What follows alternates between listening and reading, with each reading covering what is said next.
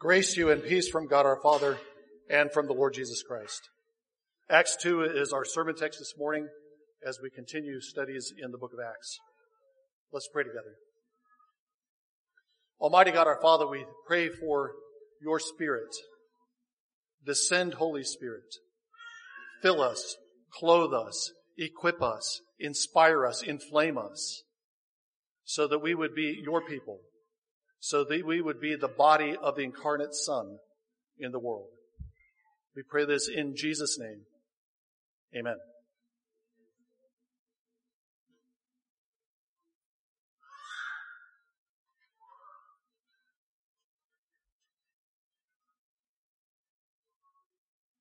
In the life of Jesus and in the early history of the church, the Spirit is everywhere doing everything.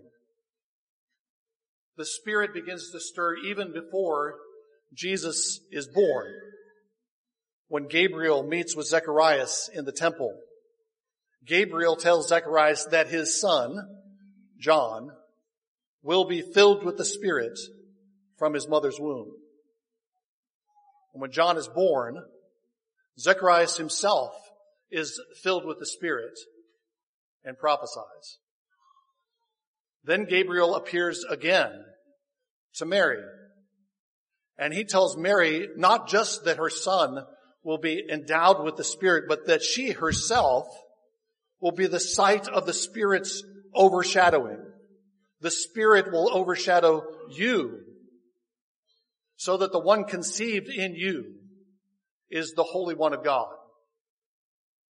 And when Mary goes to visit Elizabeth.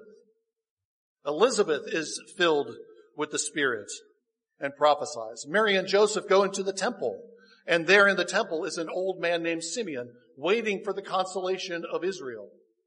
He's been told that he will not die until he sees the Christ, and the Spirit of God is upon him. And he prophesies. Jesus' entire ministry is ministry in the Spirit. He receives the Spirit at his baptism. And from that moment on, the Spirit impels him and directs him everywhere he goes. Immediately after his baptism, the Spirit drives him into the wilderness where he's tempted by the devil and overcomes the devil in those temptations. Then the Spirit drives him back into the land and drives him up to Galilee, to Nazareth, where he preaches in the synagogue at Nazareth reading a passage about the Spirit from Isaiah, about the servant who has the Spirit upon him, the sevenfold Spirit of God upon him. And Jesus says, now, in this time, this day, this prophecy is fulfilled in your hearing. Jesus is the Spirit anointed servant of God. Jesus heralds the kingdom by the Spirit. He heals by the Spirit. By the Spirit, he casts out demons. By the finger of God, who is the Spirit, he raises the dead. And then, after the Spirit has accompanied Jesus everywhere he's gone, empowered Jesus in everything he's done, now that Spirit, imprinted with the life and work of Jesus, that Spirit comes to the disciples so that he can imprint the life and ministry and work of, of Jesus onto the apostles. So they can replicate what Jesus has done and continue the ministry that he was given in the same spirit. When the spirit comes at Pentecost, they speak in tongues, as do the Samaritans, as do the Gentiles at Cornelius' home, as do the disciples of John in Ephesus. The Spirit gives them speech so they can proclaim to this diverse crowd at the Feast of Pentecost the wonderful works of God. The Spirit opens Peter's mouth so that he speaks boldly before the Sanhedrin. The Spirit enables the apostles to replicate the miracles of Jesus, to do what Jesus did, and sometimes to do more than Jesus did. They preach in the Spirit, they heal in the Spirit, they cast out demons in the Spirit, they raise the dead in the Spirit. They die in the Spirit. Stephen, filled with the Spirit, contends with the Jews and overcomes the Jews. They can't contend with the Spirit that is in him. And he dies filled with the Spirit. And as soon as Stephen dies, the Spirit is unleashed beyond Jerusalem. And the Spirit begins to spread. And the Spirit begins to impel not just the apostles, not just Jesus, but deacons and servants and disciples of all kinds. The Spirit tells Philip to go and join a chariot. And there he finds an Ethiopian eunuch and he proclaims the gospel to him. Then the Spirit snatches him up. He disappears and he goes to another place. The Spirit chooses and sends Paul and Barnabas out on a mission. And as they go, the joy of the Spirit spreads. The Council of Jerusalem's decision concerning the inclusion of Gentiles in the church is made by the, the, the elders and the Spirit. It seemed good to us and to the Holy Spirit, they say, that these should be the rules for the inclusion of Gentiles. The Spirit drives Paul to Jerusalem, where he's arrested. He knows he's going to be arrested because the Spirit has told him he's going to be arrested. And the book of Acts ends with Paul quoting what the Holy Spirit said to the Jews in the days of Isaiah about the hardness of Israel's heart. The Spirit blows where He wills. And sometimes He outpaces the apostles. The Spirit goes to Samaria and falls on Samaritans before the apostles are quite ready for that to happen. The Spirit stops Paul from continuing in Asia and impels him instead to go over to Macedonia and begin a ministry in Greece. In his epistles, Paul tells us to keep in step with the Spirit. And sometimes I think we have the image that we're taking a leisurely stroll along with the Spirit. And he's got long strides because he's the Spirit.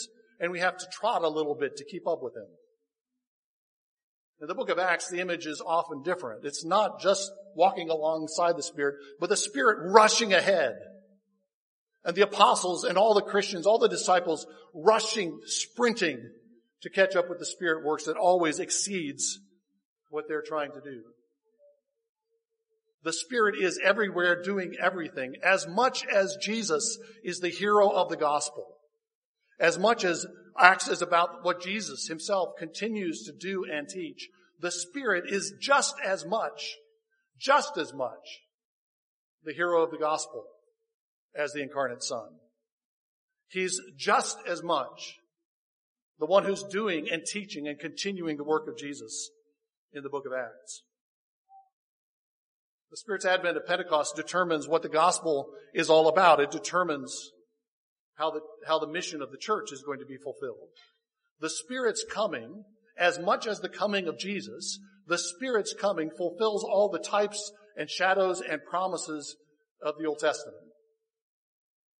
Paul says that in Christ, all the promises of God are yes and amen. And Paul could just as easily have written, in the Spirit, which is the Spirit of Jesus, all the promises of God are yes and amen. Everything we're told at the beginning of Acts 2 tells us in some way that the coming of the Spirit fulfills Old Testament types and shadows. The Spirit comes at Pentecost. It's Pentecost. Well, Pentecost is already a feast of the Jews. It's a harvest festival when the Jews celebrated the incoming of the first fruits of the harvest. And now the disciples receive the first fruits of the Spirit, the down payment of the Spirit. And the Spirit, through their preaching, gathers together the first fruits of a great harvest of nations. Pentecost comes to its fullness. Pentecost is a third month feast in Israel's calendar. And in the third month, after the Passover and after the Exodus, Israel arrived at Sinai. And so Pentecost celebrates the gathering of Israel, the assembly of God at Sinai, and the giving of the law at Sinai. And now Pentecost has fully come with the advent of the Spirit. And you again have Jews from all corners of the world. Jews and proselytes from every nation under heaven gathered together at this new Sinai in Jerusalem. And they're at that new Sinai. They don't receive, they don't receive tablets of stone written by the finger of God. They receive the Spirit who writes on tablets of the human heart, who writes God's law on hearts so that it can be obeyed. Pentecost comes into its own. The Spirit comes in a rushing, mighty wind. The wind that swept over and hovered over the formless void, the waters of the original creation. That Spirit, the Spirit of creation, comes. The Spirit who hovered again and blew again over the waters after the flood, who reformed the earth from the waters. A new world. That Spirit comes at Pentecost.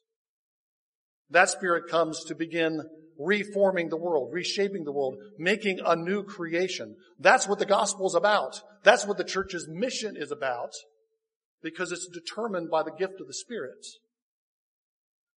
The noise of the wind fills the house where they were sitting. Just as the glory cloud of God descended from Sinai and filled the most holy place, the house of God that Israel had built at the foot of Sinai. Just as the glory of the Lord, the glory spirit of the Lord filled the holy place, the most holy place of the temple. So now the spirit descends again. The glory descends again into the house where they're sitting and fills the house. This house has become the new sacred place, but it's more than that. The difference is more radical. Because the Spirit doesn't fill a house. The Spirit fills disciples. The Spirit fills a, a, group of disciples so that they become the living temple of God in the world. When the glory came on the tabernacle, not even Moses built the tabernacle, who had been up in the cloud. He'd been on top of Sinai. He's been in the cloud. He'd seen the glory of God. When the glory comes on the tabernacle, not even Moses can stay there. But when the Spirit comes at Pentecost, and the rushing glory of God fills the house where they're sitting and fills the disciples, they stay. In the presence of the glory, something's happened to the Spirit or something's happened to the disciples.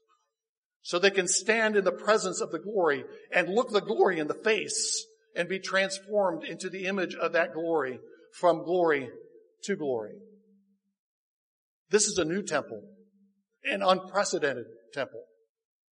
A temple built of human beings, a temple not built by hands.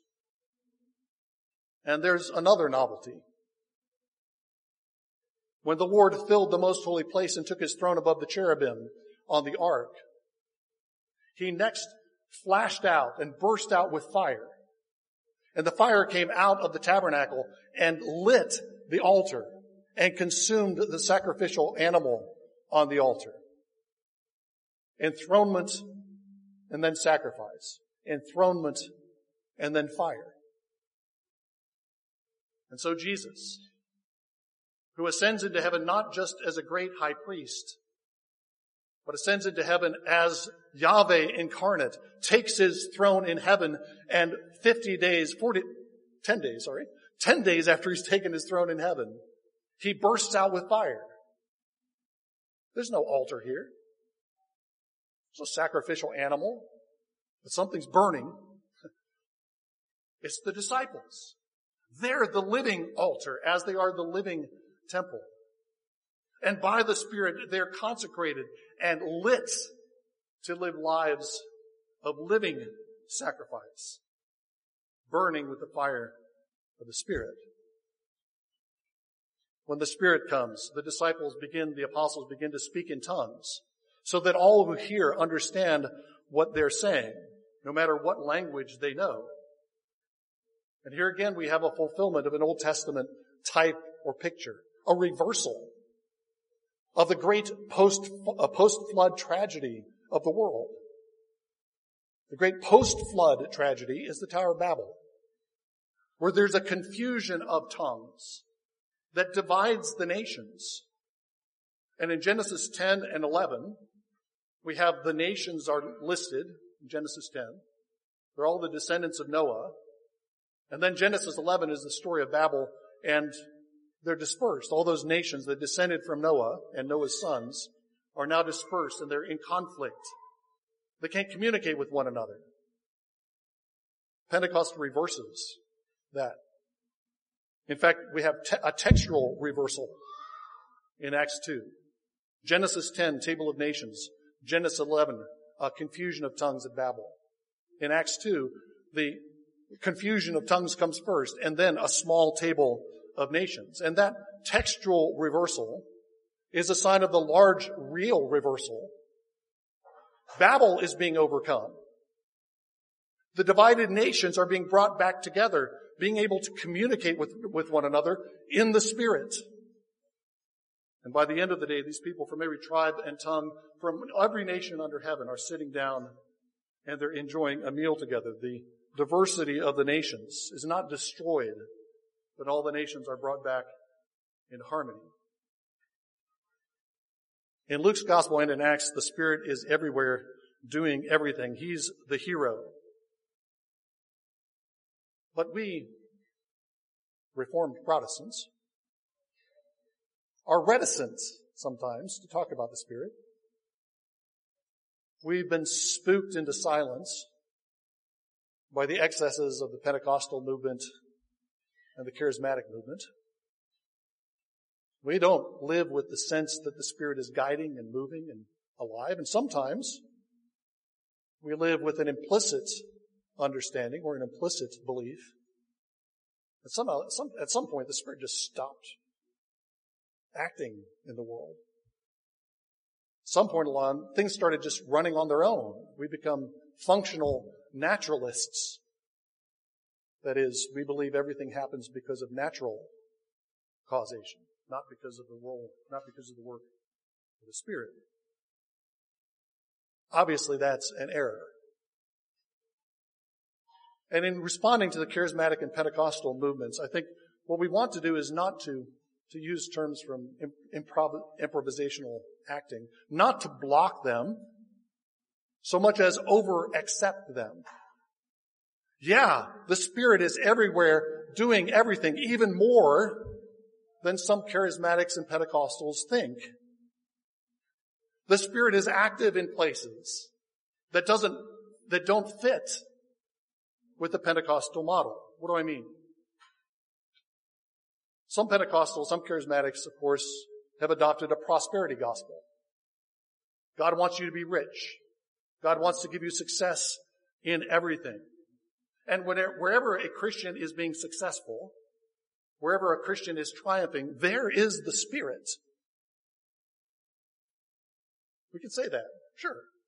The Spirit gives gifts of prosperity. The Spirit is the source of every victory that we gain. But the apostles knew that the Spirit was the source of everything. Every open door was opened by the Spirit, and every closed door was closed by the Spirit. When 3,000 are baptized in one day, there's the Spirit at work. When Paul can't get into Asia, there's the Spirit at work again. When they're strong, when they're successful, the Spirit is at work. When they're weak and beleaguered and persecuted and imprisoned, that also is the work of the Spirit. We're more than conquerors in Christ. We're more than conquerors in the Spirit. But also in the Spirit, we suffer for Jesus' sake. I mean, think about, think about it this way. When the Spirit invades the world, He starts a war. He's the Spirit of the judges, after all. He's the Spirit that inspired all the berserkers in the book of Judges. That Spirit is coming on the apostles. He's starting a war. And if you've received the Spirit, then there's a war going on in you. And that war, that conflict between your flesh and the Holy Spirit that's in you is not a sign of the absence of the Spirit. If the Spirit weren't there, there would be no conflict. You'd happily live a life according to the flesh, doing the works of the flesh. The reason why you're in tension, the reason why you are, seem defeated, the reason why you're in conflict is because the Spirit's there. The battle is a sign of the Spirit's work. We want to remember over against the prosperity gospel, the Spirit not only gives prosperity, but the Spirit also drives us into the wilderness as it drove Jesus. Jesus goes to the cross in the audacity of the Spirit. Inflamed and inspired by the Spirit, he does things that he knows create a collision with the Jewish leaders and will lead to his arrest and his death. And that's the Spirit's work. Sometimes he drives us into wildernesses. And if we want to keep up with the Spirit, sometimes we're going to end up on a cross, which doesn't look much like prosperity, but it is victory. Some charismatics have a lust for spectacle, a lust for display. What makes the Spirit evident is speaking in tongues and prophecy and all kinds of miracles, healings, people being raised from the dead. Yeah, that's all the Spirit's work. And that's how the Spirit, that's how Pentecost starts. With a rushing mighty wind and a clamor of tongues and all these spectacular things going on. But look at the end of Acts 2. What's happening at the end of Pentecost? What's happening the next day? Well, you have believers who are baptized now. They've received the Spirit. They're devoted to the apostles' teaching. They're devoted to the breaking of bread. They're devoted to the communion. They're devoted to the prayers. The Spirit leave in the meantime? Or is that quiet, prosaic life of the church? Is that also the work of the Spirit? And of course, the, the message of Acts is, yes, of course, that's also the work of the Spirit. That communion is a work of the Spirit of communion. Our communion together this morning. We're gathered by the Spirit. We sing in the Spirit. I trust that I'm preaching to you in the Spirit. You're receiving it in the Spirit. In a few moments, we'll be at the Lord's table, receiving the body and blood of Christ by the Spirit. What we're doing right now, as normal and ordinary as it might look, is the Spirit's work. Of course, the Spirit's at work in spectacular moments. The Spirit's also at work whenever you see a group of believers devoting themselves to the teaching of Scripture, fellowshipping together around a table, devoting themselves to prayer. The Spirit is the Spirit of tongues, the Spirit of prophecy, the Spirit of healings. He's also the Spirit of ordinary, everyday Christian communion. That too is the Spirit's work. In a few minutes, we're going to confess, as we do every Sunday, that we believe in the Holy Spirit, the Lord and giver of life, who proceeds from the Father and the Son, who with the Father and the Son together is worshiped and glorified. We believe that that Spirit, who is with the Father and the Son, who is worshiped with the Father and the Son, who is God, that Spirit came at Pentecost. And that Spirit fills us together as the body of Christ. And that Spirit fills every one of you. God lives in you. If you confess Jesus as the Christ, you can only do that by the Spirit. The Spirit of God, who is God Himself, lives in you. The Spirit who swept over the waters of creation. The Spirit who was enthroned above the cherubim in the tabernacle and the temple. The Spirit whose breath gave life to Adam. The Spirit who clothed the judges for battle, the Spirit in, who, in whom we live and move and have our being, being, the Spirit who raised Jesus from the dead, the Spirit who groans over the creation, hoping for, expecting, yearning for the revelation of the sons of God. That Spirit lives in you. The love by which the God of love is love. That love has been poured out in your hearts. The life by which the living God lives, lives in you. Every single one of you is a divine human, living a kind of double life. You're not Jesus. You're not an incarnation of the Son of God.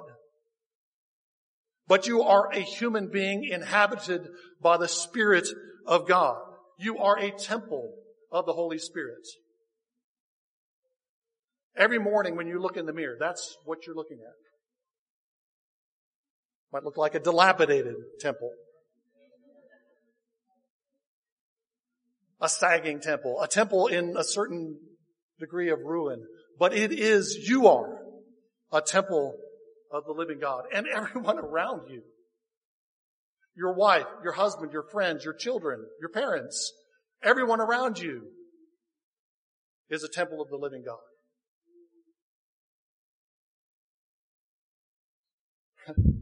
we have, uh, we, we've become so used to who we are. I mean, you should be in awe of yourself. You're a temple of God.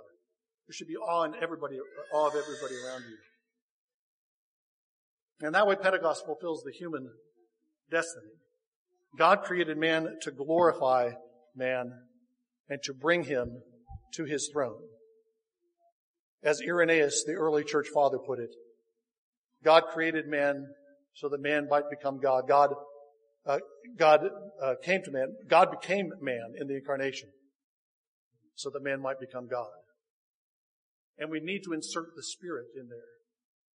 The Son became flesh by the Spirit so that by the Spirit we who are in the flesh might manifest the glory of the image of God. We want to be a little more tame than Irenaeus, we can put it that way. That's what he means when he says you're going to be, you become God. The Son took flesh by the Spirit, and that same Spirit has been inhabiting the church since the day of Pentecost, so that Christ can take form in your flesh, my flesh, our flesh. By the Spirit, Mary conceived the Son of God in her womb. And that same Spirit is at work in the church until Christ is formed in us and among us. And we labor in the Spirit until that's evident, until the glory of Christ shines through us all, until we reach the full stature of the body of Christ. That's the Spirit's work. The Spirit of God lives in you so that you can be brought to your destiny as a human being, as a creature of God, so that we together can be brought to our created destiny as the body of Christ. The flesh of the Son of God still here in the world. In the name of the Father and of the Son and of the Holy Spirit. Amen. Let's pray together.